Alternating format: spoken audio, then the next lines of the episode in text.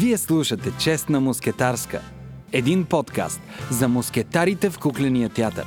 С водещ Майя Бежанска.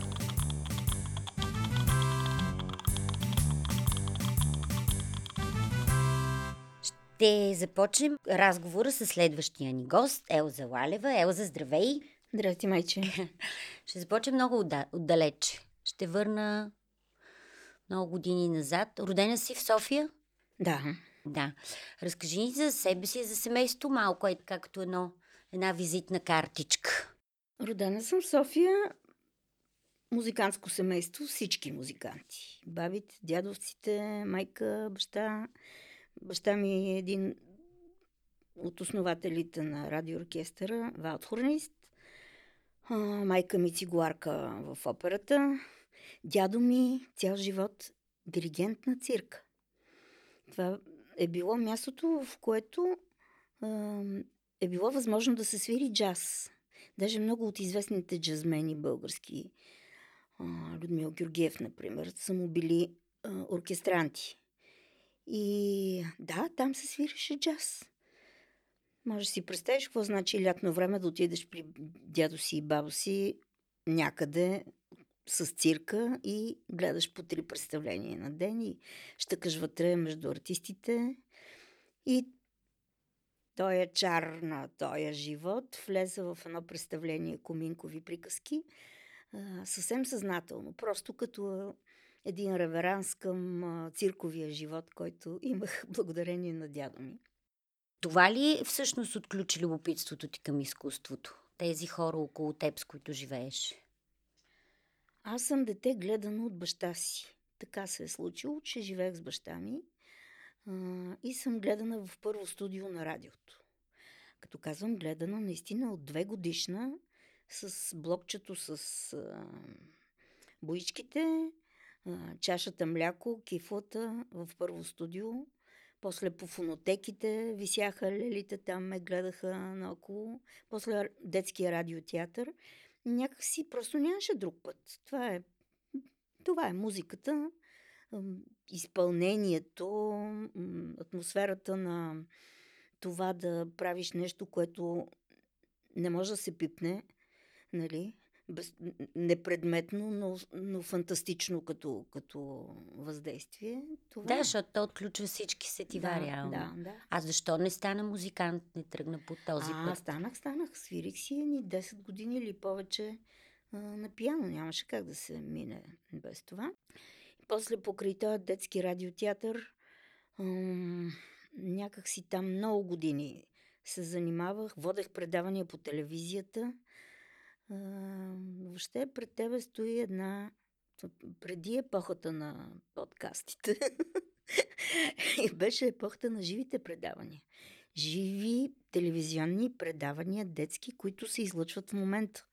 От кулата телевизионната, първото си спомням, и после от самата телевизия. Маргарит Минков, например, беше редактор в детска редакция. Така че музиката е присъствала паралелно винаги, просто без нея. А историите ли, които там разказваше, четеше, всъщност обърнаха твоя поглед към сцената вече, към театралната? Първата история, която първото предаване телевизионно, в което съм участвала, беше от кулата. А, съответно, ти си пионер, че задължителната червена връзка. А, и си спомням, че беше за Ленин. Първото представление да, ли? да, Първото, не е представление, то е някакво предаване за Ленин. И ти Ага, четеш за него, разказваш и си спомням това село Шушенско е и до сега ми седи като гвозда и в главата. Той е бил нещо заточен там ли, на някакви такива работи. Всъщност, погледа ми към кукления театър го обърна Славка Матова. Това е режисьор, който, е, който се занимаваше с детския, детския театър в радиото, детския радиотеатър, много години. Даже мисля, че тя го е създала която е била известно време директор на, столич, на Централния куклен театър. Огромна, достолепна жена с прекрасно чувство за хумор, така че тя в един момент, си спомням, даже мястото, излизахме от радиото и тя ми каза, бе ти си само за куклен театър. И аз а, си казах, ми да, ми да, това е нещо, което не го знам точно. Харесва ми, не го знам точно каква, обаче е само това. И нямаше, а то беше през година. Имаше нулева година. И аз не кандидатствах, работих една година, беше задължително, защото бях решила куклен театър. И дядо ми, джазмена, само ми викаше, Абе, Ози, еш, каква си хубавка, бе. Айде, опитай се, бе, какво сега? Опитай се и за драматичен театър. И аз бях абсолютно желязна, че не. И някак си това предопредели. Може би и телешкия ми над, не знам, но ето това така се случи. А кое е първото представление, което спомняш ли си, което гледа и така те впечатли? А, Куклено. това си питам студентите много често и те обикновено или не помнят, или се сещат нещо от сорта на престилчицата на Ането, дето скочило кученцето от нея. да, да. Имаше едно мечо за качко, си спомням, на патенцето на Николина Георгиева. Това са все представления за малки деца, които сега нещо не се тачат много или трудно се правят, както знаеш. Трудно се правят. Добре, и оттам надфис при кого? Кандидатства? При Николина Георгиева, защото тя беше наред. Да, не наред беше. Николина Георгиева и Атанас Илков през година приемаха. Е така.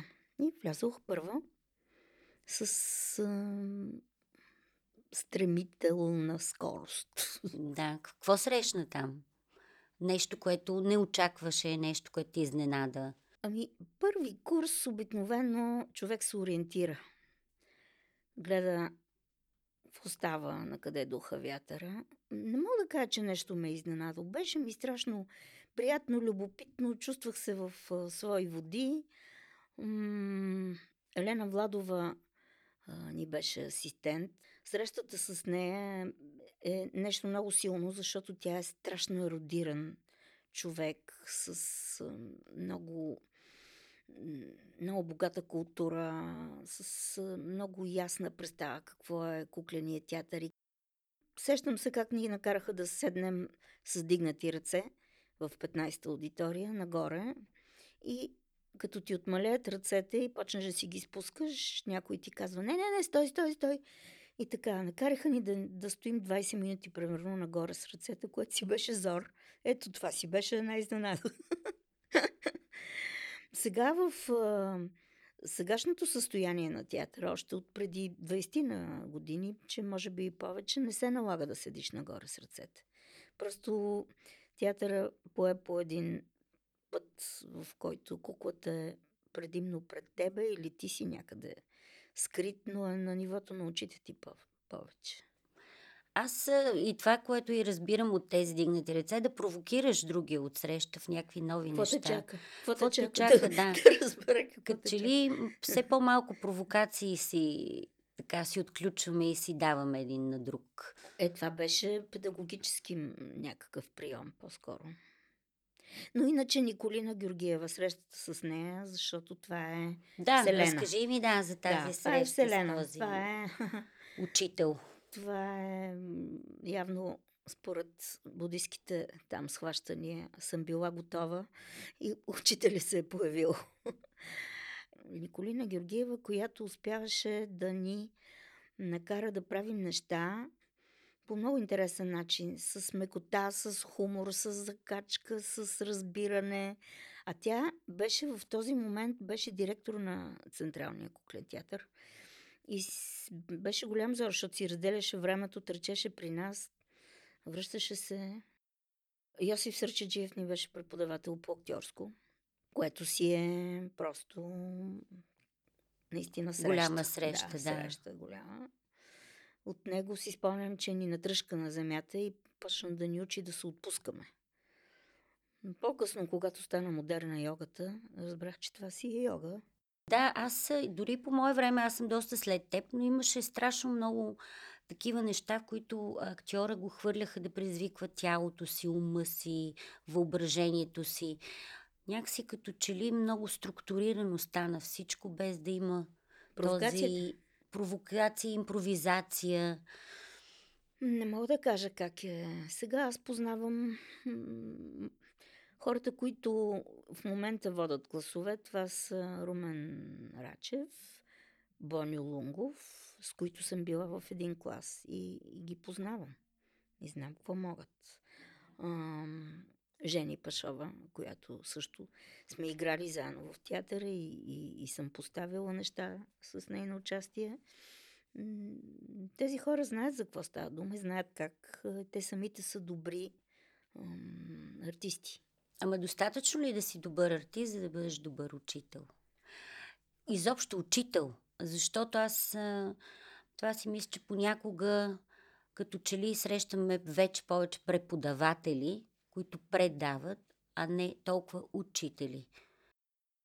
Ами не знам, аз самата съм някакъв вид преподавател в надфис и знам, че, знам, че ми е интересно. Знам, че те са ми много полезни на мен. Студентите са ми полезни. А, продължавам да контактувам с тях, обажат ми се някои добрите. И истината е, че добрите.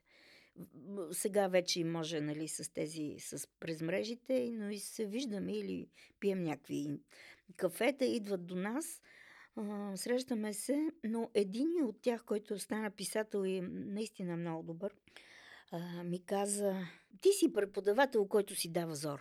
И, и си дадох сметка, че всъщност ако не се пестиш, просто нещата се случват, защото всяко едно усилие а, си има последствия. Благодарим, че слушате Честна мускетарска. Подкаста на Сдружение Акт Унима България. Пак към театъра, за да, защото ти много дълго си, време си все пак актриса. Кои бяха първите театри, които така бяха твой дом или веднага в столичния ли отиде? След първи курс в надфис ни предложиха на четирима души да, продълж... да учим режисура. Така че аз съм учила режисура всъщност. Паралелно. Паралелно направиха специална програма за първи път. Значи преди нас а, с режисура, но не с паралелна програма, бяха а, Владко, а, Кирякос и Калин Арсов. Тогава опитаха, при нас категорично ни предложиха. Държахме изпити, разбира се, и бяхме аз, Славчо Маленов, Джина Павлова, която е в Америка, и Емилия Маленова. Почнахме и учихме и направиха програмата на класа, така че да можем с тях едновременно и се учиха и двете неща. Трябва да ти кажа, че това е страхотно, защото първо си с хората, с които се разбираш и, и се обичаш класа ти. И те са готови, има и някаква конкуренция, готови са всичко, на всичко за, за това, което си направил. Ето това е Николина Георгиева. Като орлица.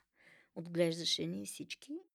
Момент, който беше решителен, смени се директора на кукления театър дойде Борислав Кръстев, който е театровед и всеки директор иска от него нещата някакси да продължават промяната в кавички.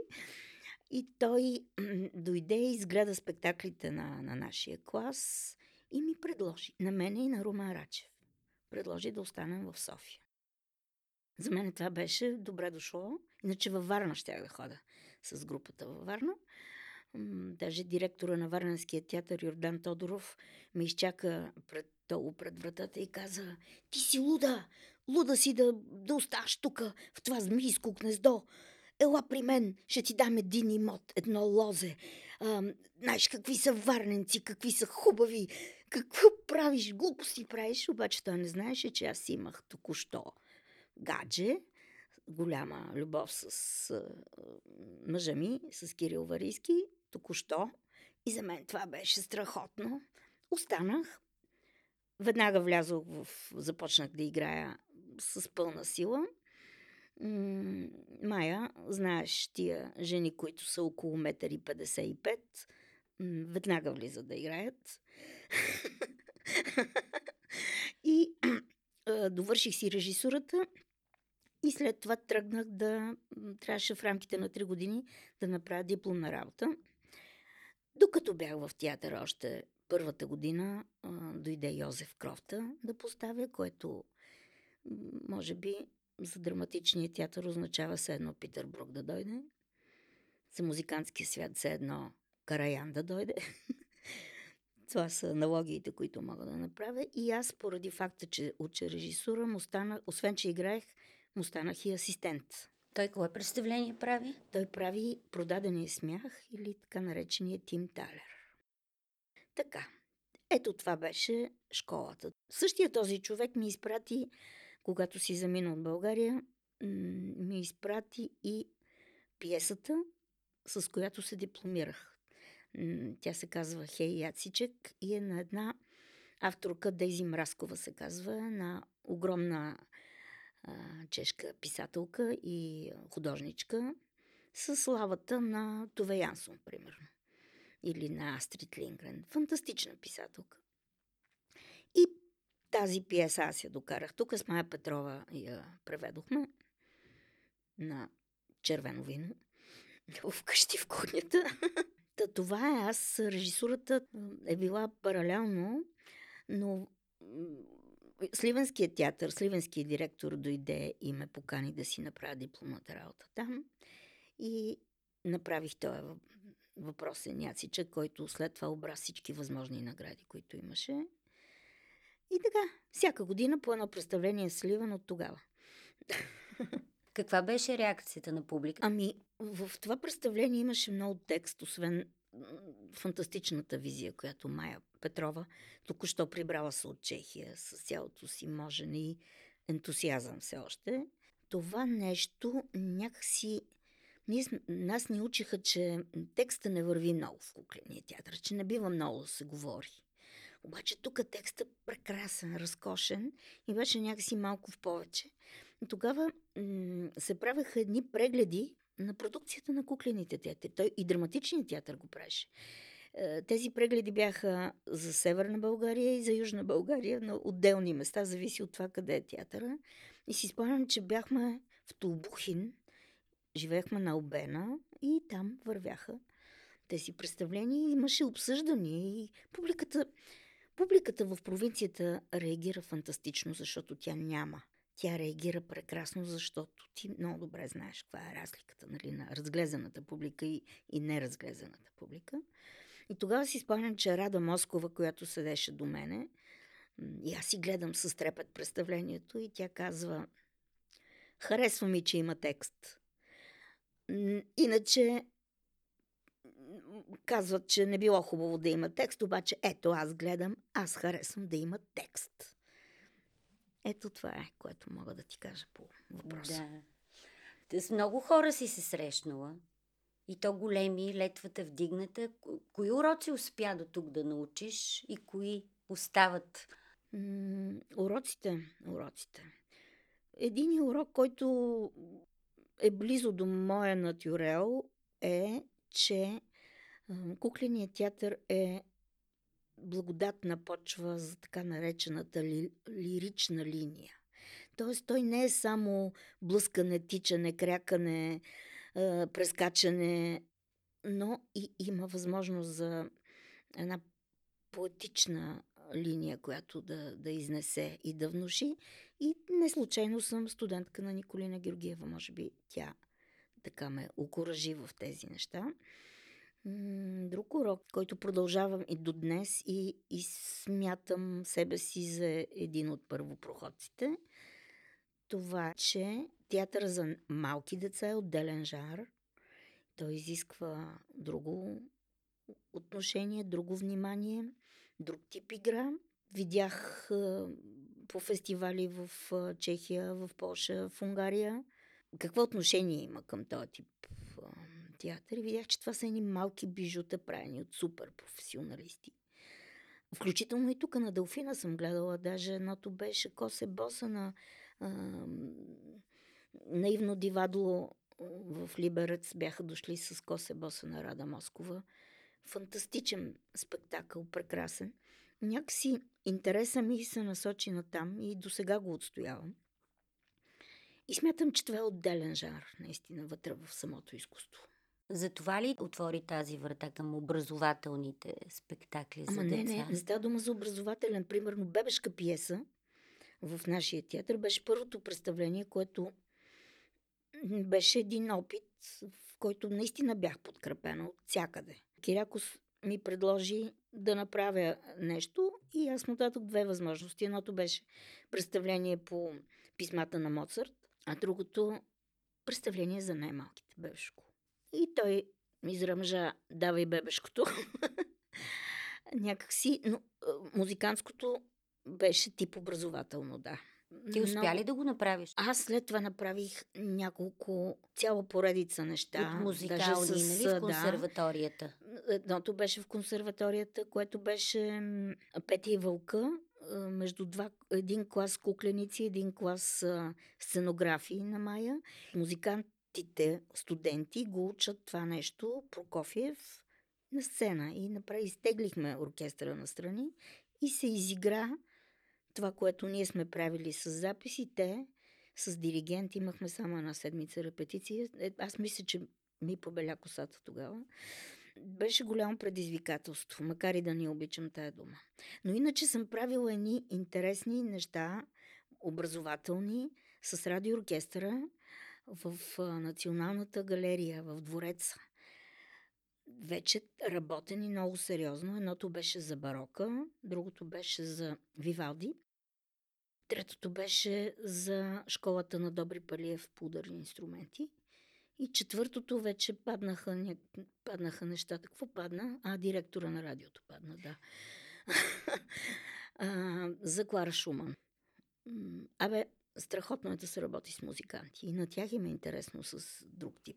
И на тях им Хора, е да, интересно. Аз съм интересно. им казала, викам, вие сте ми най-любопитните така от Да. хората на изкуството. Те пък казват, че ние сме и много любопитни. Да, да. Е, Нали, ти имаш с- опит с а, Фортисимо. Аз обожавам този тип образователни спектакли. Ще е хубаво, ако тези неща ти ги заснемеш и могат да присъстват и да Ама са аз достъпни. смятам да продължавам. Да. Смятам да продължавам имам даже някакви, а, някакви предложения. Просто сега са стопир... всичко е стопирано. Но имам една забележка, че а, когато наделее търговския момент, когато вкараш а, 7-800 деца на различна възраст с семейството им, които са с различна култура и амбиции и какво ли не, а, нещата малко отиват на кино, даже абсолютно отиват на кино, защото кой става, скача, вика, щипе, обръща, влиза, излиза. Не е там работата. Нещата трябва да се правят за малко на брой хора, когато са деца. Това ми е урока, нали ме питаше за уроците, от тази психоложка, с която работих бебешка пиеса, че трябва да сме на нивото на очите на децата и трябва да са малко и, и трябва да сме честни, за да сме сигурни, че те че ги вкарваме вътре в, в тази идея, а не просто да вземем парите и да изсвирим нещо, което си можем. Ами важно е, пред, особено пред детската публика, да, е, да има искреност и искреност. И да е честно. И да е честно. И да е честно. Всъщност това е, мисля, че и мен е нещо, което ме държи в това изкуство толкова дълго време. Това, че непрекъснато те поддържа да бъдеш честен и искрен не само към себе си, към другите. Няма мърдане. Ми, успех ти желая. Ти си го имаш, гледала съм те. Харесва ми, че опитваш най-различни неща. Камерата те обича също, така че стой си малко в кукления театър, ама все пак не дей само в него. А, не, не, аз съм човек, да, като теб. Познах каручката с пътуващите артисти и мисля, че това е начина човек да, да остане на едно място и да се развива в него. Да се среща с нови неща, нови хора, да пътува. Добре, продължаваме нататък. Сега, ти как видя актьора, когато застана от другата страна, когато тръгна да го режисираш? Няма друга страна, бе, майче. Просто има... Не ти ли, им, а, нямаш ли поня... нужда тези хора срещу теб да имат и още и още неща, които да се възползваш, А, за да, да, можеш да... а, това ми е амбиция и първо гледам да няма, прегр... да няма преграда, да няма дистанция. Второ, тъй като съм актриса също, Налагало се е да няма- превъзпитаваш актьора. Ми, не, не, не, чакайте. Значи един диригент трябва да е или цигуар, или пианист, или, или контрабасист, като Емил Табаков. А, тоест, трябва да може да каже и да поиска неща и отсреща никой да не може да му каже, ама това не може да стане. Той знае, че това може да стане, знае как трябва да стане и се доверява на този отсреща на, на, на, на таланта му, че той ще, го, ще преработи задачата и знае как да го провокира. Това, м, това е много близо до любовта м, взаимовръзка. Страшно ми е приятно, когато извадя неща от ам, актьор, за които той м, не подозира много-много, че, че ги има. Голям кеф е и това много ни изприятелява. Не съм имала проблем с актьори, мога да се похваля. Има ли промяна в актьора преди и сега? Аз от а, няколко години а, се срещам с трупата на а, Родопския драматичен театър. Но там има куклени артисти. И, например, там е една от най-добрите куклени артистки в България в момента, Деси Тодорова, която не беше иг- играла под палката на друг режисьор, освен на съпруга си. И страшно се сближихме. Безкрайна. Безкрайна шантава, смешна, готина, деси, сръчна, много интелигентна и схващаща какво се иска от нея. И там дойдоха още двама, три, още трима души има. Има куклени актьори. Но аз поканих и дв- едно момче, едно момиче, които не са куклени актьори, които смятам, че вече са. Защото те, те си превъртяха някакси мисленето. Даже са ми казвали, ей, ама аз само съм се чудила как може да стане. Ти го, ти просто трябва да светна как. Нали? Ти го можеш. Да не мислиш, че е чак толкова сложно. Той е някакъв тип хумор. Хумор е, може би, рецептата. Ти като режисьор, а, знам, че голям проблем е като пусне режисьора спектакъла на сцената и го остави Да в ръцете на актьора. Как успяваш да си проследиш и да запазиш Това е голям спектакъла? проблем за всички. а, За всички, Запазването на стандартите а, е голям проблем. Опазването на едно представление е голям проблем. Аз ходех и си гледах. Примерно Коминкови приказки, мисля, че съм го гледала тотално, защото живея и близо до театъра. Не, гледала съм си и Снежанка, и, и какво ли не. Имаш ли ти свои методи, с които приобщаваш актьорите? Ами. Защото ти работиш Не, с не, не. различни, някой не, не, си не, не, срещала. нямам никакви методи, просто си а, просто гледаш да ги влюбиш в материала, който правиш и, а, и си абсолютно честен, отворен, сложен на тезгях ти самия. Всъщност, разпределението в една пиеса е половината работа. Защото това съдържа увереността ти в качествата на хората, с които действаш.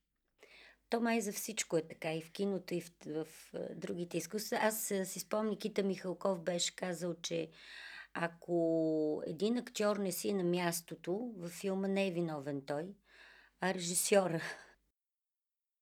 Липсата на детска куклена драматургия ли предопредели следващата ти стъпка в живота в това да сам да правиш. Той принципно режисьор обикновено много активно Обича участва да си пише. Да.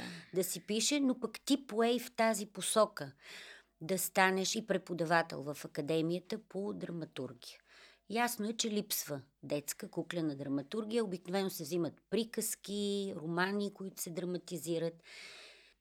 Авторите, които пишат за куклен театър, не го познават. И понякога има откровени глупости. Откровенно темите не са някакси съответни или, или достатъчно провокиращи, за да могат да, да се роди едно представление с всичките му компоненти. И аз, ама без никаква долна мисъл започнах да си пиша, защото а, го виждах, виждах това, което искам да, да драматизирам, виждах как може да стане. То е м- някакво такова усещане, че по-добре си го напиша, за да, за да аз да съм отговорна за това нещо. Какъв е критерия за талант, по който избираш хората? А, когато кандидатстват за драматурги? Аз не участвам. Те идват при мен трети курс. Вече Аха. не участвам в а, избора. Иначе как, какво Ами, било а, като... какво да ти кажа?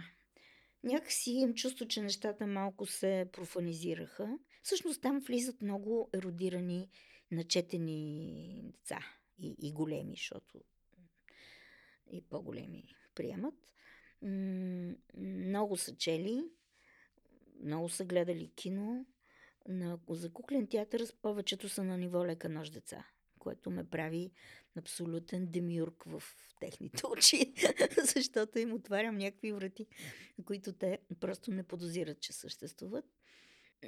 Съм- след всяка година съм много удовлетворена, защото виждам едни хора, които съм запалила интерес. Всъщност, моята работа е да някак си сетивата им да ги наостря за а, това, което е куклата, кукления театър. То е начин по-абстрактно а, изразяване. Да излязат от действителността, да Ами да, да, в колкото един... по-далече от буквалното, толкова по-добре. А таланта, таланта, моя покоен мъж казваше, таланта не можеш да го разталантиш. Така че, така че който си може, си може. Кое, добре, но все пак, кое е първото нещо, което им казваш, тръгвайки да пишат? А темата ли да изберат, а, проблема ли, т.е. откъде, има ли, имаш ли Аз си занасям, да, зрънце, от което тръгваш, за да можеш Зрънцето да... една кукла. Аз имам много кукли вкъщи. Аха, З- Донасям им една кукла, която най-неочаквано, така както първо ги питам а, какъв има опита в кукления театър, какъв има спомена, какво... Нали, те съответно, много е смешно, те разказват някакви неща лични, които ги разчупват веднага и аз се ориентирам съответно и за ситуацията, тяхната, и за хумора им, за... Това е важно за мен. След което най-неочаквано изваждам една кукла от чантата си и раздвижвам пред тях. Те съответно ахкат, охкат. А, изигравам някакъв минимален етюд, след което я свалям от ръката си и ми я давам. И там вече те са вътре. Защото една кукла трябва да я усетиш, да я видиш не само как изглежда, трябва да я видиш колко е тежка, колко е мека, колко, колко е крехка, дълго ръцете колко ще стоят дълго. горе. Какво аз им давам една малка петрушка за началото, изящна, много хубаво направена на Ани Полиева. Една. И това са първите срещи, са така всеки път нося една система кукли. Това е, от куклата се тръгва. След което те имат задача да напишат монолог. От едната, втората, съответно системата обославя стила, дори жанра. А, след което им давам абстрактни задачи. Примерно диалог между топчето и купчето, между ръката и ножа. А, Разбираш, такива, които са това, да ги което при нас, да, това, това, което при нас е, ми не, въображението е друг тип. Друг тип въображение се, ам, се провокира и после им давам просто диалог между две много смешни кукли, за да, за да, за да целта е да е смешно.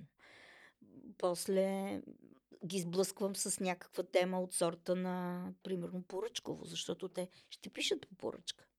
Много добре знаеш какво означава за дядо Коледа. Нали? да ти направят нещо за дядо Коледа и то да е качествено и да има нещо вътре в него. И така се стига до адаптация на, на, на нещо, на приказка, е, вече по техен избор. Или даже ми се случва едно момиче, много държеше Момо. Там челно се сблъска с Момо да драматизира. Добре. И така. Но неща, които имат капацитет вътре, материал, който има. Мечти. Ти си мечтател. Повечето осъществиха ли се, кои останаха? За театър ли говориш? Да. Каквото съм си замечтала е станало. А... Много дълго време си мечтаях за да направя една а, спектакъл по една книжка, която се казва Ако бях голям, на голямата унгарска авторка Ева Василковски. И тази книжка ми я беше подарила една българска сценографка в Унгария на един фестивал. Тя преведена е на български с безумно готини, сладки иллюстрации, смешни, с много самоирония. И тая книжка просто си седеше до мене и аз просто и чаках времето. Е, дочаках това време, направих я. Сега съвсем ново представление. Това е една такава мечта, която така. Мечтая си да направя едно музикантско представление в нашия театър. Но не знам ветровете какви са сега. И, и защото ми се струва, че сме много свързани с музиката и това е една мисия и може много по-интересно да стане, отколкото се правят тези неща. Точно за да има кукла, за да има отношение към към музиката. И не случайно съм студентка на Николина Георгиева. Да, нали това ще да кажа, че да, едно хубаво продължение, защото в момента, да, тези Мечтая спектакли ги няма. За, за такова представление. Какво ти липсва в момента в кукления театър? Изобщо като, като мащаб. Аз винаги като вляза в склада, Сърцето, те, сърцето да, ме нали? заболява от мащаба, с който са говори, работили, от въображението, с което са творили нези хора тогава. Откривайки това изкуство. И сега, като че ли ми на мене липсва. Mm, да. А, дълго Спектаклите време за възрастни смелост, дори. А, липсваше ми мащаб и смелост. Аз, аз не си падам. Например, аз просто казах ти, насоката ми е вътрешната към театър за най-малки. Но просто това са някакви търсения, което не означава, че, че не трябва да има мащаб. Да, но ти като а, учител, нали, ако да, някой да, реши го. да прави Липсваше ми смелост, за възрастни. Сега ще ти кажа. Липсваше ми смелост и може би Веселка Кунчева и Мариета са тези, които се появиха и почнаха да правят нещо. Ми, добре, да тръгнем да вървиме към приключване на нашия ключа. разговор. Води ключа. Понеже ми е позната телешката упоритост, аз някой ми каже амбиция, не мога да кажа, че е амбиция, по-скоро любопитство към света, което имаме тук нататък какво е? Имаш ли си нещо, което искаш да развиеш себе си? Още. Ето сега ще ти кажа нещо, което ми е в главата почти всяка сутрин. И, и съм сигурна, че ти ще го разбереш. Това е един дзен клан. И е следното. Чакай сега да видим. Планината хладна секва всяка грижа. Сърцето мисли разпилени не гнетят.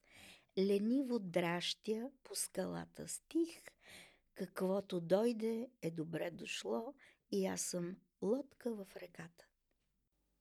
Благодаря ти. Успех с този клан. Еми той... А, м- просто съм лодка в реката, да. Каквото дойде е добре дошло. Да. А водата никога не е една и съща. Така че да, да си пожелаем вода и ветрове. До следващия епизод ще се срещнем отново в Честна мускетарска с водещ Майя Бежанска. Подкастът на Сдружение Акт Унима е продукция на The Podcast Place и се реализира с финансовата подкрепа на Национален фонд Култура. Последвайте ни, за да не пропуснете следващия брой – ако ви е харесал епизода, споделете го с приятели в социалните мрежи.